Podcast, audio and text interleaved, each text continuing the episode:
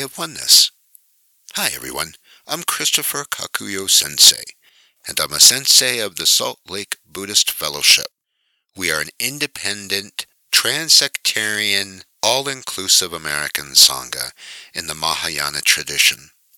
The Way of Oneness podcast is a collection of our Dharma talks delivered at our Salt Lake City Fellowship Sangha. Enjoy the Dharma talk. For today's Dharma talk, really what I'm sharing are some reflections that um, I'm thinking about in my own personal practice. And that's one of the beautiful things about having children is they get you to think about your practice in some ways you wouldn't think about it was just yourself. Some years ago, it was just me and my poetry in my poetry cave. And when I lived there, I didn't have to think about any of that kind of stuff. Uh, today, the Dharma talk is called Silence the Violence. And the seeds of this talk were first planned that moment, as some of you that have children when you notice your kid gets interested in some violence he sees on TV screen and you grab him and try to cover his eyes and quickly to avert him from looking at it and it only makes him want to see even more.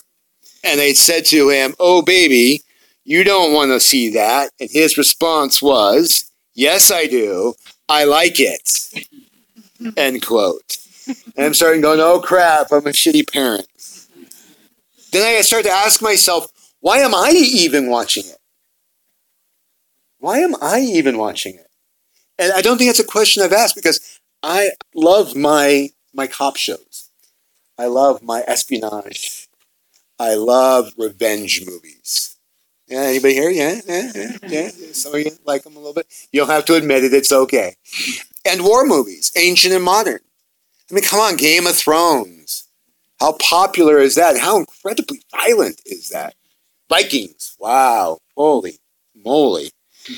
And I was reading on one Reddit forum a person new to Buddhism who was asking a question about violent movies, and he wondered, should I avoid them? And for the most part, most of the comments for him were to stop being such a Pollyanna, stop being such a purist. We have enough fundamentalist Buddhists as there are, and just go watch your movies. And I think it's important that Buddhism doesn't prescribe for you what to do. It's not it's not normative in the sense you're bad if you do this, you're good if you do that, in the sense of morally bad, morally good. I think one of the challenges we have in our society now is if somebody disagrees with us, they don't just disagree with us. We have that within our community too. So if Donald Trump came to the front door and wanted in, how many people would revolt? Almost all of you. And I would welcome him in. He may not last long because he probably wouldn't abide by the rules of our community, but everybody has to be welcome. So Buddhism doesn't say you're bad, you're good that way, but I'm still surprised by this reaction to his question. It was a simple question, and nobody would really engage with him. Nobody would say, well, you know, I see your point, or I see your point, but. They're just saying, oh, just chill out. Relax. Don't worry about it. Go watch the latest Equalizer 2. It was really good. And I want to make sure that you realize the Dharma talk that I'm giving is not prescriptive. I'm not telling you what to do, but my own reflections. So, in my previous tradition, we were counseled not to watch rated R movies. Anybody know about that? Remember that? Yeah. Okay. And I was living at, in student housing. We had like five roommates. That's the only way you could afford it. We're all hanging out, and I'm watching the TV, and they're watching this rated R movie. And I go, guys, you know, we're not supposed to be watching these rated R movies. It was interesting because I remember them being the typical blow option movie. You know the kind I'm talking about. That's what my friend's uh, son called them, blow option. There's lots of explosions and plenty of blood splatter. And I asked him why they thought it was okay to watch this rated R movie, and they said almost unanimously it was okay because it was just violence. There wasn't any sex, so it was okay. and I remember back then going, that's kind of weird. That's kind of weird. And I was perplexed. And I, and I was trying to imagine Jesus sitting in the room with us and going, oh, yeah, violence, cool. Yeah, yeah. Sex bad, violence, cool. That he would be okay with us sitting around watching people kill each other as long as we don't see some full frontal nudity, we're good. Full frontal nudity, bad. Violence, killing each other, meh. So I even asked them about that, and they just said that um, I just need to relax, that it's a Mel Gibson movie for flip's sake. you can tell that was a while ago. so strange it is, I started to think about that, though. I started to think about to be excited and to rationalize violence as entertainment. Just saying violence is entertainment makes me a little bit. Just, it's weird. You just change it a little bit. Violence as entertainment. And what does that mean, and how does that affect our Buddhist practice? And now that brings me to here. I'm becoming more aware of how much violence I allow into my head through the media I watch and the games I play. And in the past 30 years, especially, the Western world especially us in US, are binge watchers of media and TV. Just TV, we spend 24 hours a week. Just TV. The average American. In Japan, two hours. They are not watching TV. Now, I'm not necessarily saying that there's watching TV makes you a bad person or it's going to make you violent. But there is something to be said about that much time taken away from things that are more important. And there has to be some kind of correlation. If you think that the average kid, by the time they're 18 years old in our country, will see 16,000 murders, 200,000 acts of violence on TV. And did you know cartoons display 20 acts of violence in every uh, every hour? It's kind of crazy. Um, now, I'm not making a judgment here, but there's a sense that I'm still trying to process is what this means and what this means to my own Buddhist practice. And when it comes to being a parent, something just seems a little off. To watch my little boy get so excited Granny Game and be so intense, I'm like going, what's going on in that little brain of yours? Now, I don't think it causes violence. I myself was raised by TV, literally. Sometimes I go by a TV and go, "Hi, mom," um, and that just kind of tells you how dysfunctional my family was. Uh, but I spent so much time in TV, and there were some good things about TV. I think that a lot of I, I watched TV in the 70s, and the 70s were very diverse on TV. Um, and I think there was an openness that I developed because of that diversity on TV during the 70s. If I had been raised on TV in the 90s, that would have been very different. Um, but even when I was seven, I remember this. I wanted to watch World at War and Victory at Sea. Now, some of you are too young to remember that, but there were these little documentaries on Saturday about World War II about the Navy and about the Air Force and about war. Oh, I loved watching that crap. Seriously. And my mom said, honey, why don't you watch Mr. Rogers? why don't you watch Sesame Street? And I'm saying, why would I want to do that? They're goofy. I want to watch Victory at Sea. Maybe it could have been that there was a war going on in my own family. And in some ways I could relate more to still, but I love that and I am not a very um, violent person. No. So, I don't see a direct correlation. Um, but now that I have a four year old and my four year old pays attention to what I'm watching and intrigued by it, it makes me a little nauseous.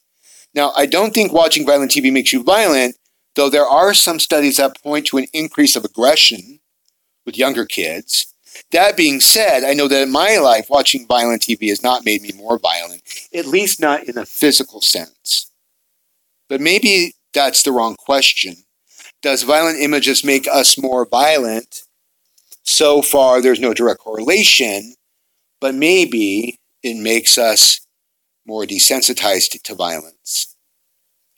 Um, or even more problematic, more fearful and afraid. And therefore, less connected, especially to those who are not like you. And the problem with fear is you feel enough of it, violence becomes more possible. As I prepared for today, I started reflecting on my, mo- my own morning ritual of reading the news the first thing when I wake up. And I've been noticing of late how many more shootings there seems to be, and abductions and other mayhems that fill my news feed. Also, in our political discourses of late, there's been a lot of stoking the fear of violence and warning of the pending violence that is coming from different communities. Many communities are living at the intersection of fear, born of violence, and others are becoming violent, born of fear. In Brazil, a few scholars were studying violence in some of the poorest communities, and they told how stories about crime in the community did the following quote, Repetition of stories only serves to reinforce people's feelings of danger, insecurity, and turmoil. Thus, the talk of crime feeds the circle in which fear is both dealt with and reproduced violence is both counteracted and magnified. Okay? So, in many ways, our world that we live in is less violent historically than it's ever been. Okay? When you start looking at statistical numbers the number of shootings that we see in the country, they're not the highest they've ever been. There's actually a time in 1998 where they were higher. Okay? But our perception, this telling of the story of the crime, our fixation on the violence feeds into the fear of the violence, which I say can lead to violence if the fear becomes too great. And I think we can see some of that in our current society. People are fearful, and I don't blame them. And yet, historically, we are not more violent. With the news media saturation, 24 hour coverage, a thousand channels, we are just becoming more aware of the violence that has always been there. Two points. It's not more violent, and we live in a violent world. Right? And the Buddha understood that from the beginning. Also, we have to realize for some communities, the violence that they have experienced for generations, we're now just becoming made aware of because there's a thing called a cell phone camera. Before that, people would say things, you go, no, no, no, no, no. And now with a cell phone camera, half of us still say, no, no, no, no, no. Because we don't want to believe it, we don't want to see it. Okay? We're becoming saturated with these images.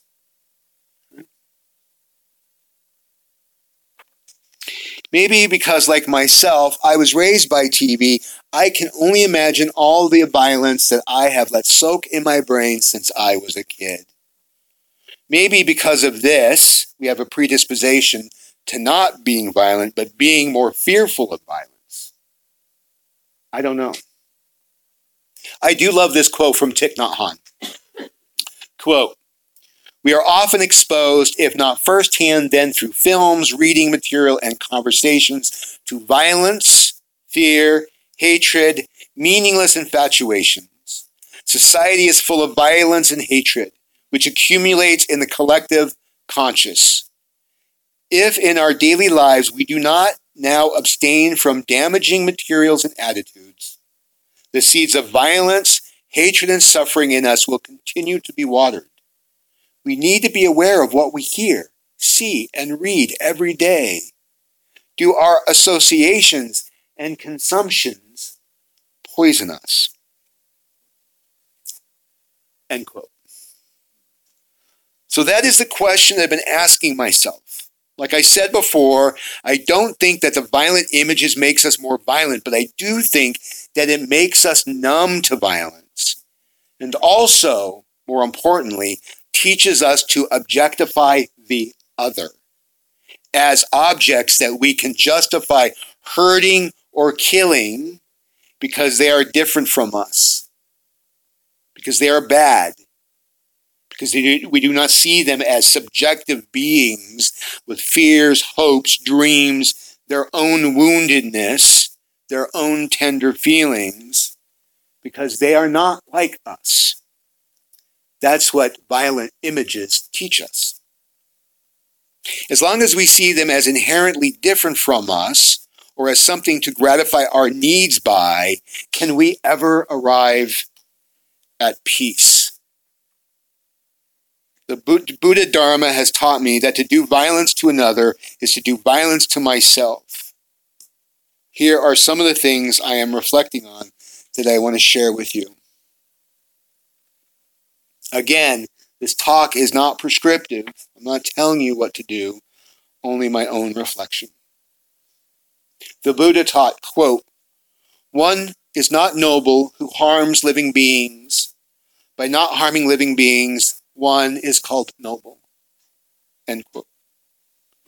Why would I want to willfully watch gratuitous harming of living beings? There is enough in this world already. Why do I want to add to it?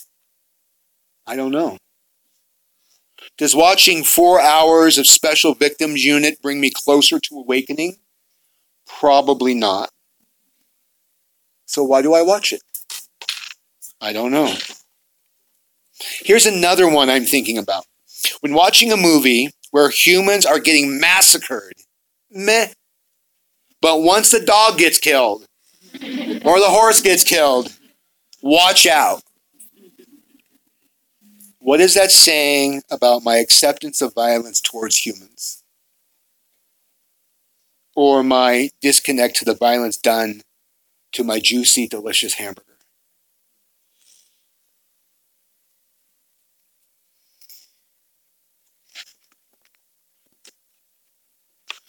Um, I love this traditional story.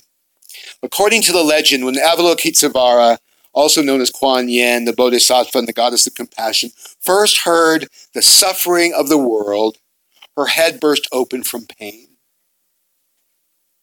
Amitabha, her teacher, took the pieces of her head, remade 11 heads in its place. Then Amitabha gave Avalokitesvara a thousand arms in which to ease suffering. Do I think Avalokitesvara would want to sit down with me and watch Equalizer 2. She would be compassionate to me. I bring this up because being a passive observer of the suffering caused by violence, even fictionalized violence, makes us numb. The last thing I'm getting upset about is the violence, except when the special effects are really bad.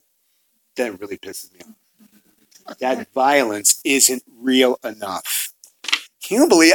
I'm like thinking to myself, I'm actually saying this. Wow.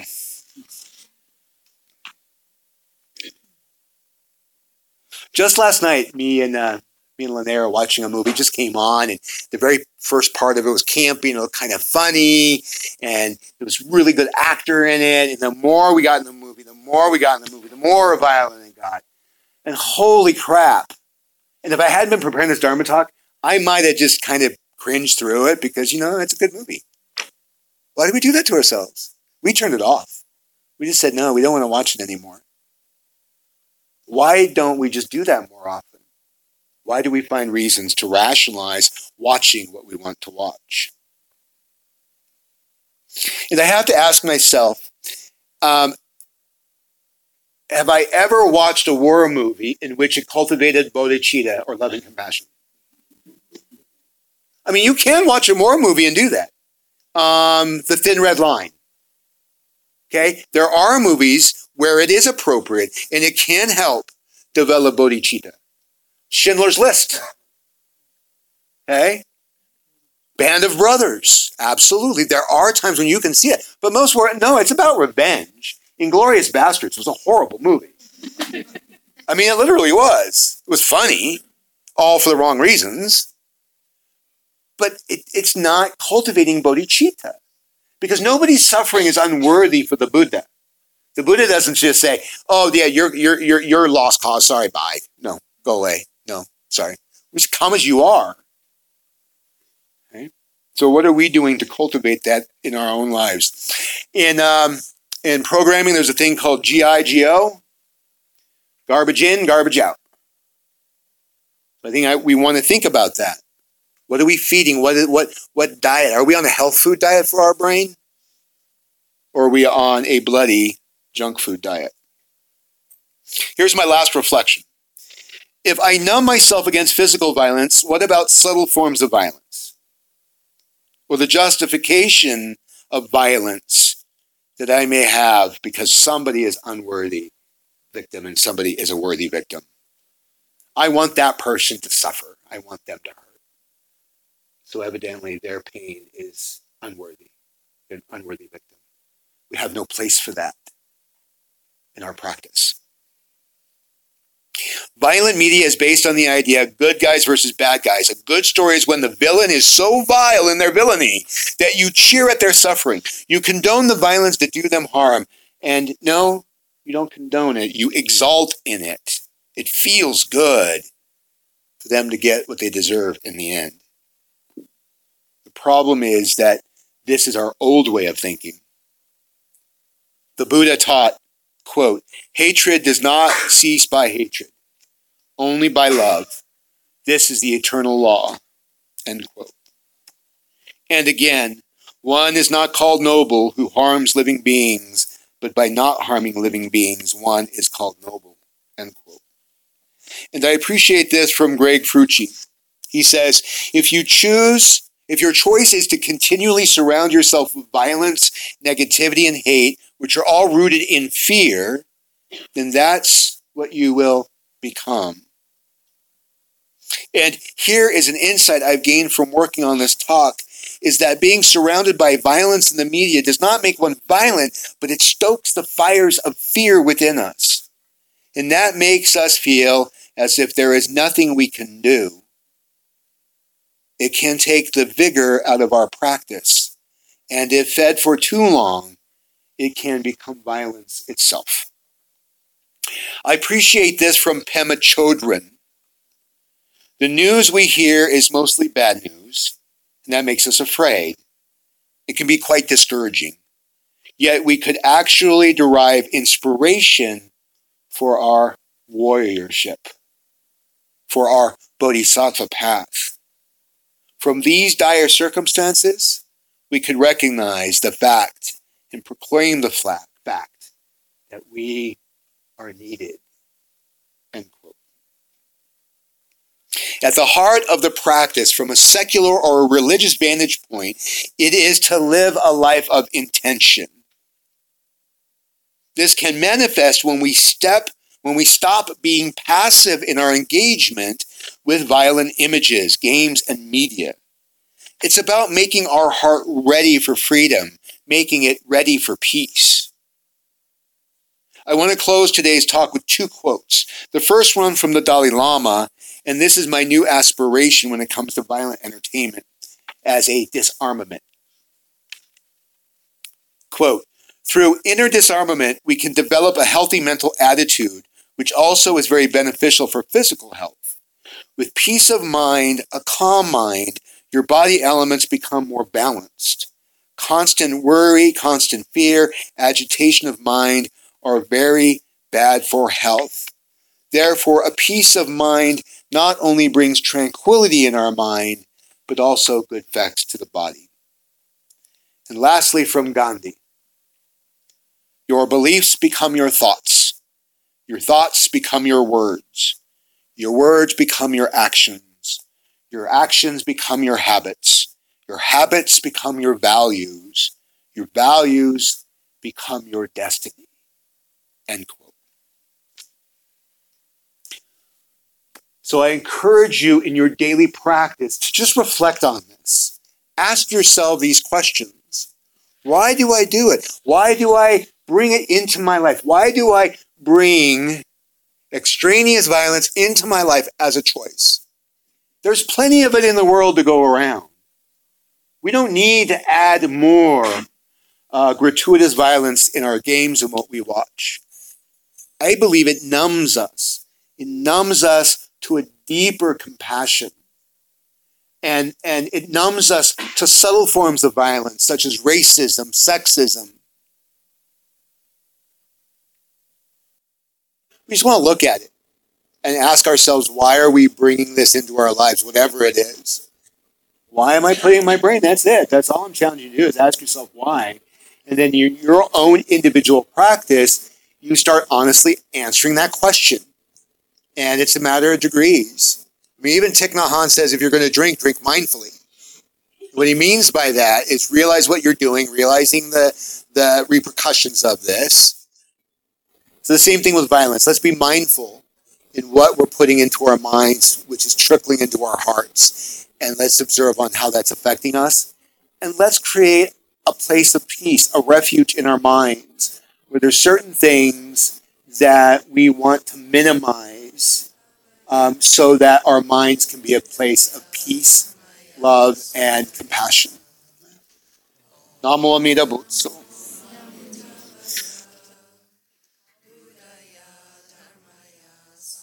Thank you for listening to our podcast. The Way of Oneness is produced by the Salt Lake City Buddhist Fellowship, an all inclusive, trans sectarian American Sangha in the spirit of Bright Dawn Way of Oneness Buddhism. To learn more about the fellowship, please contact us at saltlakebuddhist.org. Our website will give information about meetings and other services that we provide the community. Again, thank you for listening.